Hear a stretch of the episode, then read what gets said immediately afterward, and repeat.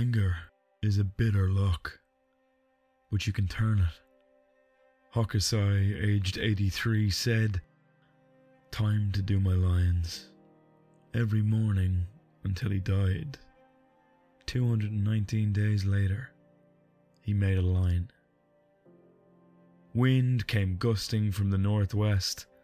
Lines swayed and leapt from the crests of the pine trees onto the snowy road or crashed together over his hut, their white paws mauling stars on the way down. I continue to draw, hoping for a peaceful day, said Hokusai, as they thudded past. Hello, and welcome to Words That Burn, the podcast taking a closer look at poetry. This is the second part to a longer special on the poetry of Anne Carson. The first episode on her poem Shadowboxer is linked in the description below this episode. This poem is titled Hokusai and is named after the famous Japanese artist from the 18th century. You've no doubt seen some of his more famous works, like The Great Wave. As in the previous episode, this work is taken from her collection Men in the Off Hours. It is a series of poems that looks at men from all angles their psychology, their physicality, their strengths, but more often, their shortcomings. Carson's poetry is not always understandable or even accessible. Carson is, after all, a poet who seems to write primarily for her own benefit, almost as a kind of meditation. But as with Shadowboxer, Hokusai can be deciphered with a little bit of context from history and zoning in on one aspect of the male identity. In Shadowboxer, it was male guilt and trauma. Here, however, it is ego, frustration, and the anger that can often arise from it. Carson is a keen poet of the classics, in fact, antiquity in all its forms. While we might often more closely associate her with the Greek classics, this poem is proof that her interest is in global antiquity. It is not the only inspiration in her work, however. Coming in a close second is ekphrasis, the creation of writing or poetry around and in response to art. This poem, Hokusai, combines her two great inspirations and applies them into her series, investigating masculinity. The aspect that Carson chooses to focus on here seems to be the male ego, the perils of perfectionism, and the overwhelming frustration that comes from its pursuit. Whilst these negative traits are not quintessentially male, they are most often associated with men. As an avatar for her deconstruction, Carson has chosen the Japanese painter. Katsushika Hokusai is today considered one of the key figures of Japanese art being particularly instrumental in the development of the ukiyo art movement. He was a great believer in the pursuit of perfection through practice, constant, relentless practice, some would argue to his detriment. It is that exact argument that becomes clear in the first section of the poem.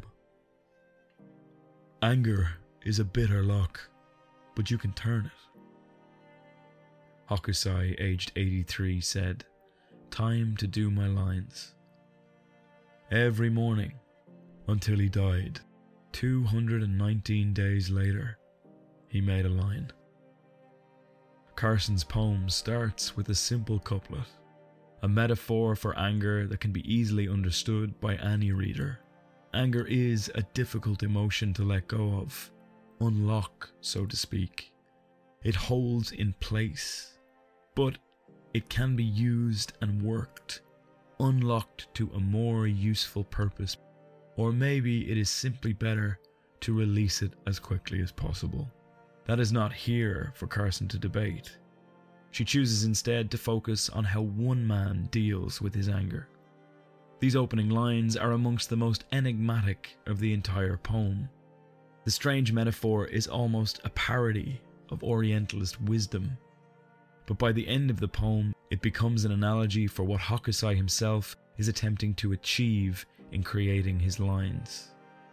The next several lines of this first section are pure biography, directly detailing the later life of the great painter. Hokusai did indeed begin his daily meditation of painting lines when he was around 82. In this poem, Hokusai is in the midst of that practice at 83 years of age. There is a very humanizing, almost grandfatherly quality to the small line of dialogue that Carson creates for him. Time to do my lines. It is a testament to the humanity and warmth that Carson can breathe into ancient tales and lives.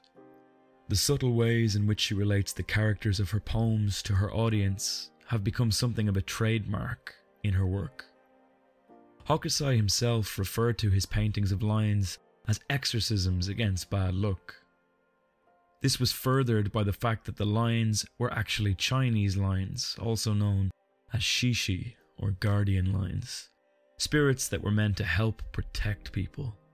All of this was known by Hokusai and invoked intentionally to avoid bad fortune. The bad fortune he feared is never really revealed in historical texts, but that ambiguity is what gives Carson a chance to introduce her own themes. She takes the daily exorcisms to be a much more literal thing. In the second section of her poem, Carson takes the opportunity both to commend Hokusai's talent as an artist and create a burst of action in her poem. Wind came gusting from the northwest. Lines swayed and leapt from the crests of the pine trees onto the snowy road or crashed together over his hut, their white paws mauling stars on the way down. The poet has literally allowed Hokusai's lines to leap from the page. They are described linguistically as vividly as the way they are drawn by Hokusai. You can find a link to some of his lines in the description below this episode. Those winds help to invoke the flowing movement so characteristic in Hokusai's line work. It's interesting to note that at the beginning of their description, before completely leaping from the page, the lines are described in the same terms as the wind, with words like swaying and leapt. Soon after interacting with reality, though, all traces of the lion's grace are gone. There is a distinct sense of chaos left in their wake, with verbs like crashed and mauling being used for their actions now. More than that, there is a sense of speed and disruption to the snowy, calm landscape we were introduced to. Onto the snowy road or crash together over his hut. Even Hokusai's retreat isn't safe from their apparent rampage. Powerful imagery is created by Carson here. One of my favourite lines of the entire poem is Mauling stars on the way down. It is one that I haven't been able to shake from my mind since I read it. The figurative lines are causing real damage to Hokusai's world. As I said, Carson's writing pays tribute to the Japanese master's ability to bring life to his work. Hokusai himself was very candid about his skill in that regard. He discussed his dedication to working from life in a text accompanying his work. From the age of six, I had a passion for copying the form of things, and since the age of 50, I have published many drawings. Yet all I drew by my 70th year, there is nothing worth taking into account. At 73 years, I partly understood the structure of animals, birds, insects, and fishes, and the life of grasses and plants. And so, at 86, I shall progress further. At 90, I shall even further penetrate their secret meaning.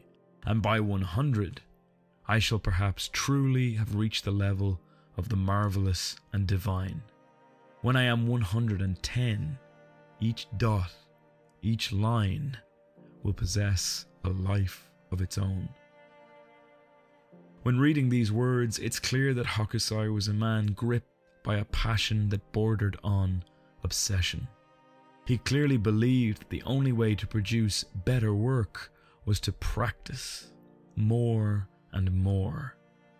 he was a perfectionist in every sense. What strikes me as a little bit tragic from the lines, however, is when he states, There is nothing worth taking into account. He says this in reference to 70 years worth of work. It is clear that in his pursuit of perfection, he cannot admire his progress. Using this quote helps us to understand the inner workings and ego of a man like Hokusai. In understanding the level of his passion, the final section of the poem is more easily understood. I continue to draw, hoping for a peaceful day, said Hokusai as they thudded past. There is a jarring shift in perspective once more, seeming to move to the first person as Hokusai reaffirms his commitment. I continue to draw. The final two lines of that brief stanza reveal the true intent of the poem, hoping for a peaceful day. Solace is not something that seems to be a part of his daily meditation, a paradox in itself. These exorcisms seem to be driving nothing away. Perhaps why the famous artist is forced to pursue them over and over. The lines that are passing his small shack as he paints seem to go almost unnoticed by him. Their daily rampage has become mundane. As she did in the poem Shadowboxer, Carson has taken an aspect of antiquity and transformed it into a tool to dissect masculinity. What's being dissected here, though? For me, it is Hokusai's relentless pursuit of perfection, which here stands for that ego driven goal in men. We know that he is angry from the very first line of the poem, and by the end of it, we understand why. He has spent his life in pursuit of flawless artistic skill only to have it placed firmly outside his grasp by his own perfectionism. We know for a fact that by the end of his life, Hokusai was still expressing regret over not having had more time to work and practice. It is claimed, perhaps apocryphally, that upon his deathbed, he exclaimed, If only heaven will give me just another ten years, just another five more years, then I could become a real painter. It is hard to believe that a man who has been recognized as a master of his craft could suffer from such imposter syndrome. And yet, that is precisely what Carson is depicting the driving of ego and the anger that arises from its unrealistic expectations. The lions cause daily chaos for Hokusai. They are an incarnation of his own frustration with art and painting. Each day they thunder through the snowy plains of his mind, and regardless, each day he ignores them and continues to draw and paint, hoping that one day one of them will be good enough. So, why this poem? Anne Carson once again provides a startlingly original way of accessing antiquity, but more importantly, this poem shows how anger can seep into our lives in the most innocuous of ways. It is only ever mentioned directly once, at the very beginning of the poem. Hokusai, as Carson imagines him, utilizes his anger to create art every day. At least, that's certainly how I read it the first time. I even thought this might be a worthwhile use of that anger. Once the lines and the chaos are introduced, though, it became clear that Hokusai's anger at his perceived lack of mastery is simply his anger feeding itself in a loop. The lines, which are supposed to free and protect him, have actually become another source of chaos in his life. They damage the environment around Hokusai, even though he himself seems safe. This is a parallel for the ways in which our own anger can do more harm to those around us than to ourselves. This poem is an insightful look at unreleased male rage and ego, and how even our coping mechanisms can be destructive if pursued relentlessly. What did you think of the poem? I'd like to point out as always, that this is my interpretation, and as such, very much up for debate. You can find the show notes for this episode in the description below. If you enjoyed this episode and would like to get in touch or suggest other poems for the podcast, you can find me in lots of different places. Check out my website, www.wordsthatburnpodcast.com. I'm also on Instagram at Words That Burn Podcast and on Twitter at Words That Burn. The show notes to this episode, complete with links to all the research involved, is linked below as well. If you really enjoyed this episode, please consider giving me a review wherever you listen. It helps me out massively. Even better, if you know someone who would enjoy this poem, send the episode to them directly. Once again, if you'd like to check out the first part to this Anne Carson special, the link is in the description. This week's episode was written and produced by me, Benjamin Colopy. The music in this week's episode was by Christopher Gallivan and is used under license. You can find a link to his work in the description. Thank you once again for taking the time to listen to me. I really appreciate it.